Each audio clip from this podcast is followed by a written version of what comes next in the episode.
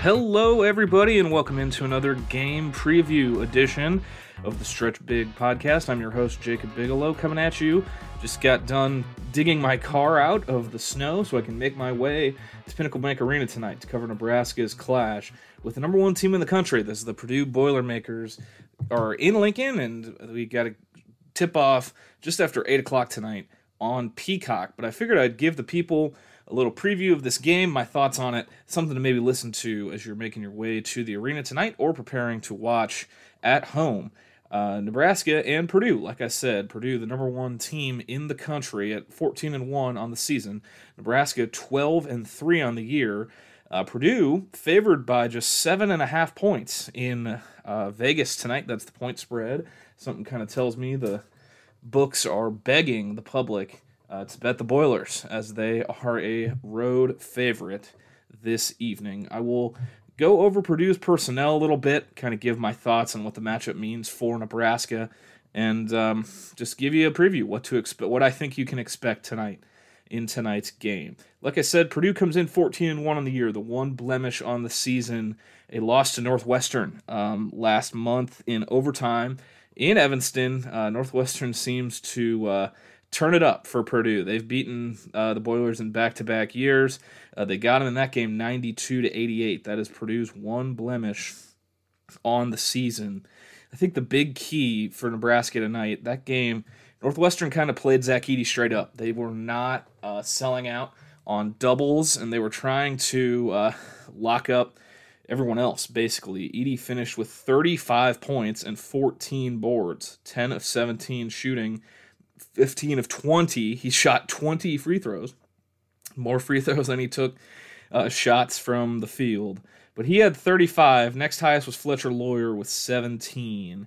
Um, Lance Jones had ten. Braden Smith had twelve in that game. Uh, they, you know, that's kind of how I think Nebraska is going to have to play it if they want, you know, this game to be close and maybe come up with an enormous upset win. I think you got to play Edey straight up. He's kind of like Thanos. He's inevitable. Uh, you know he's going to get his. He's the defending National Player of the Year. He's minus three hundred money to win that award again. And you know he's seven foot four, all of seven foot four, three hundred pounds, uh, averaging twenty-two, ten, and he's at sixty-three percent from the field.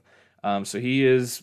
He will be quite literally the center of attention tonight, but I think doubles, double teams selling out. We've seen Nebraska, they they double the baseline, and that just leaves leaves it open for cutters on the backside or a skip pass to an open shooter. We saw that in the Creighton game. We saw that in the previous game against Wisconsin. I'll have a recap of that Wisconsin game more uh, on the next full episode. We'll talk Wisconsin and Purdue.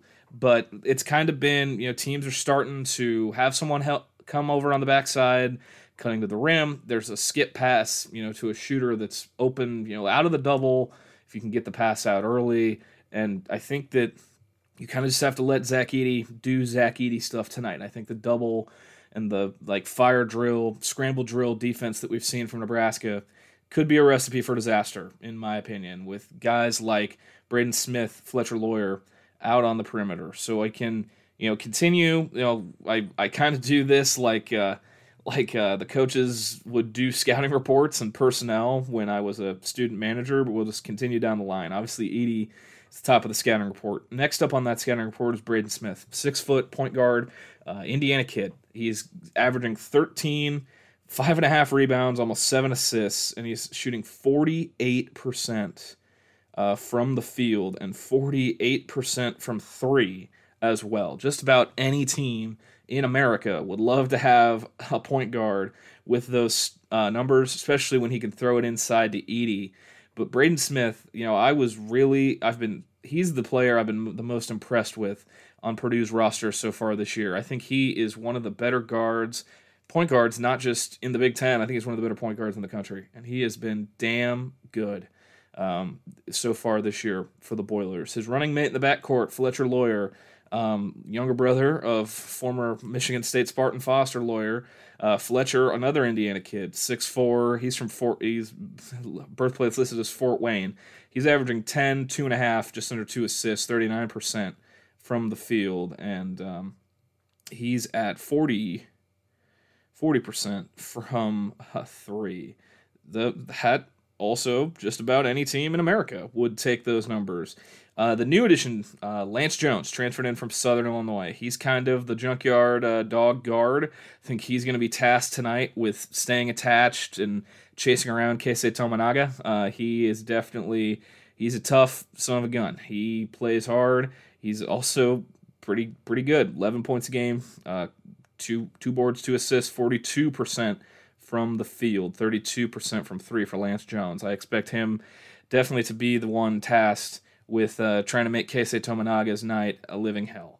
Um, next up, Trey Kaufman-Renn. He just is coming off of his breakout game against Illinois. He finished with nineteen points. After that game, Brad Underwood, uh, the Illinois head coach, you know, Illinois lost by five at Mackey. They were down double digits most of the game, came back late, cut it to five. But Trey Kaufman-Renn had nineteen. Um, nineteen, four boards, two assists, not nineteen, twenty-three. Whoops, don't know why I had nineteen in my head. twenty-three, four boards, two assists. Um, he was really, really good. He's their starting four-man. Uh, that'll be Juwan Gary's task, Josiah Alec's task when he's in the game. Uh, sophomore, another Indiana kid. See a theme here? Indiana guys going to Purdue. Um, so that's, you know, that's their starters. Uh, they've got some capable guys off the bench who play uh, long minutes. Mason Gillis, I feel like he's been there a long time. He's capable, senior, another Indiana kid, six six. He's shooting fifty-four percent from the field, fifty-three percent from three. He can he'll he'll take and make one from the outside, playing about uh, just over eighteen minutes a game. Um, Miles Colvin, he's an experienced guard, um, not experienced, young. Miles Colvin's young. He's a freshman out of Indianapolis. Um, he's there. The um, oh, the experience was Gillis. Sorry, brain blame slip there. Miles Colvin's a freshman. He's uh, played in every game this year, and he is playing about ten minutes a game, four points. Um, Caleb First, he's got experience. He's a junior, another Indiana kid. The theme continues. Uh, Ethan Morton also has experience, um, and he's. He's averaging less than a point, but he's been around forever. He's a senior. He's got the experience. Um, so that's kind of looking at Purdue's personnel. They do have another seven-footer on the roster, Will Berg, uh, seven two from Stockholm, Sweden. He has not played since December twenty-ninth. I don't know if he's injured or what the deal is there, but Matt Painter does, in fact, still have the keys to the uh, to the big guy factory. He keeps on getting them uh, year after year to commit to Purdue. So... that's a look at them. Uh, the metrics, um, Purdue's the number one team in the country, so obviously their metrics are going to be very um, favorable. There's a uh, you've heard me talk all year about if you see green on uh, on uh, team's Ken Pom page, that's the more green the better. The green on Purdue's page is bright green. They have the number two uh, offensive efficiency rating in the country, number eight defensive efficiency. A lot of green on O. Um, they are they they don't take a ton of threes. They actually rank fairly low in um, in three point field goal attempts out of field goal attempts. I think Zach Edey probably has a lot to do with that. But like I said, just the one loss on the year to Northwestern. They got some very impressive non-conference wins: Alabama, Arizona, Marquette, Tennessee, Gonzaga, Xavier. Pretty damn good, helping that uh, Big Ten uh, strength conference strength rating. For sure, and then they just beat Illinois by five on Friday night at Mackey. Uh, they took care of Maryland with ease, and then they only played one. Two, they, and then the two earlier conference games they played, they had the loss to Northwestern and uh, took care of business against Iowa at home at Mackey Arena. Um, so that's kind of the rundown on Purdue. Um, like I said, seven and a half point favorites. Uh, the analytics sites kind of vary. Ken Pom says Purdue by nine. Uh, looking at, like, Evan Mayakawa says Nebraska, uh, says Purdue by eleven. Uh, Haslametrics says Purdue by ten. Torvik says Purdue by nine. It was eleven yesterday. Um, so kind of all over the place. That line does seem a little low for the game this evening at P B A between Nebraska and Purdue.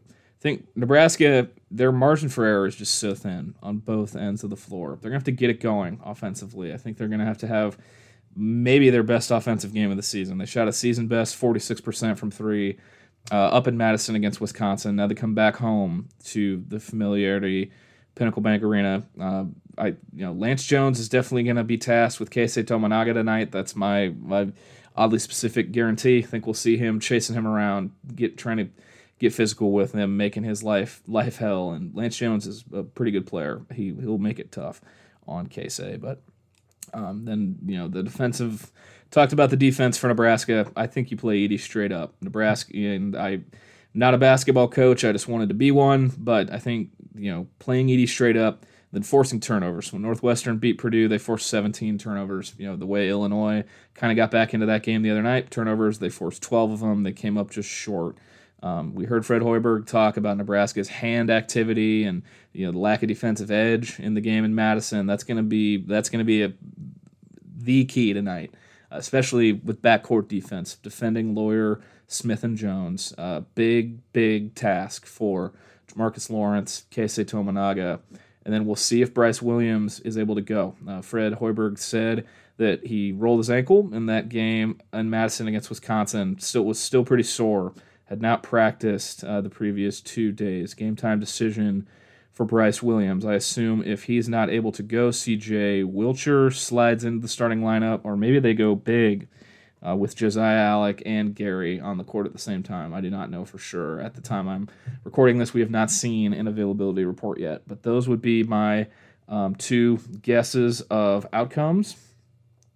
And um, that's, you know, at least in terms of the starting lineup. I think... You know, offense is going to be the key for well, it's both ends of the court. Nebraska's going to have to play a very complete game tonight. Otherwise, I think it's, you know, like I said, if they're in that scramble drill, fire drill defense, I think it could be a little bit of a recipe for disaster. I know Nebraska, they play Purdue close at Pinnacle Bank Arena. Probably should have beat them last year. They've beaten them under Fred Hoiberg, but this Purdue team's a different animal. I think they have all the pieces needed Uh, to be cutting down nets in Phoenix at the Final Four, uh, get Purdue to get, bring that school its first national championship and break the much heralded Big Ten national championship drought that we have heard all about. Um, and you know, up at Big Ten Media Day in October, you know, Tom Izzo got asked the question about the drought since he was the last Big Ten coach to win a national championship, and he said, "Why don't you go tell Painter? Go tell Painter. He's got the team to get it done." And Purdue has been as good as advertised and then some uh, so far this season. I've kind of had to eat a little crow. Thought we'd see a freshman, uh, not a freshman, sophomore slump from Smith and Loyer.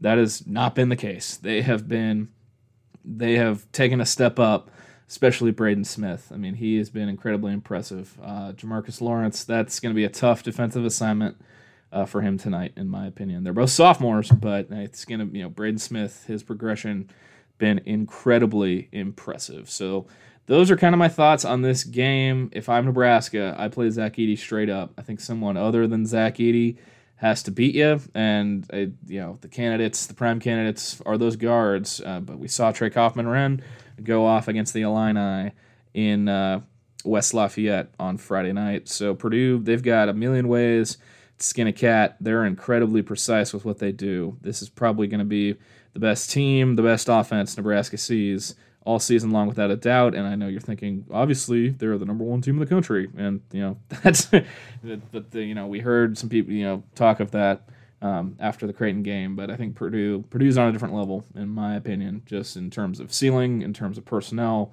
I think they are uh, they're really, really good. Uh, first time Nebraska has hosted the number one team in the country since two thousand two. That was a game at the Devaney Center against Kansas. Uh, Keith Langford hit a three in O T to help Kansas win that game. Uh, highest-ranked team to come to Pinnacle Bank Arena. Previous highest-ranked team was Purdue last year. They were number four. There was also a number four-ranked Maryland team there in the twenty fifteen sixteen season, but it's not every day the number one team comes to town. Nebraska basketball has defeated the number three team in the country three times. The last one was in the eighties when they beat a top-ranked Missouri team. So, Nebraska-Purdue tonight on Peacock. If you don't feel like uh, biting the bullet. Maybe you, you know, playoff football on Peacock this weekend, Chiefs Dolphins. Maybe you still have it from football season and forgot to cancel it.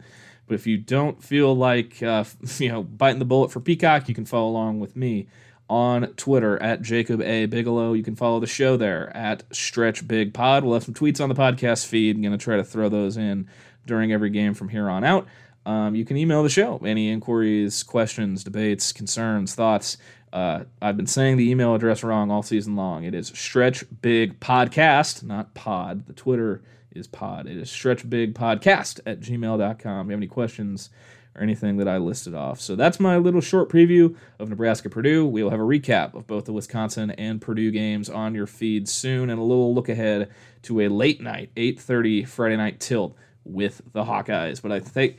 Thank you for tuning in to this one. We're still trying to find consistency with the uh, release schedule, but life happens. Um, work, life, things get in the way, but appreciate all the positive feedback that we've gotten for this pod. We've gotten a good amount of following on the Twitter, and the numbers have been better than I could have ever dreamed for a podcast where it's just me and a microphone talking Nebraska basketball. So I appreciate all of you for tuning in to this one. If you're headed to the arena, if you're tuning on watching from home, Uh, thanks, and I hope you enjoyed the short preview. We'll have a full episode on your feeds soon. Thank you.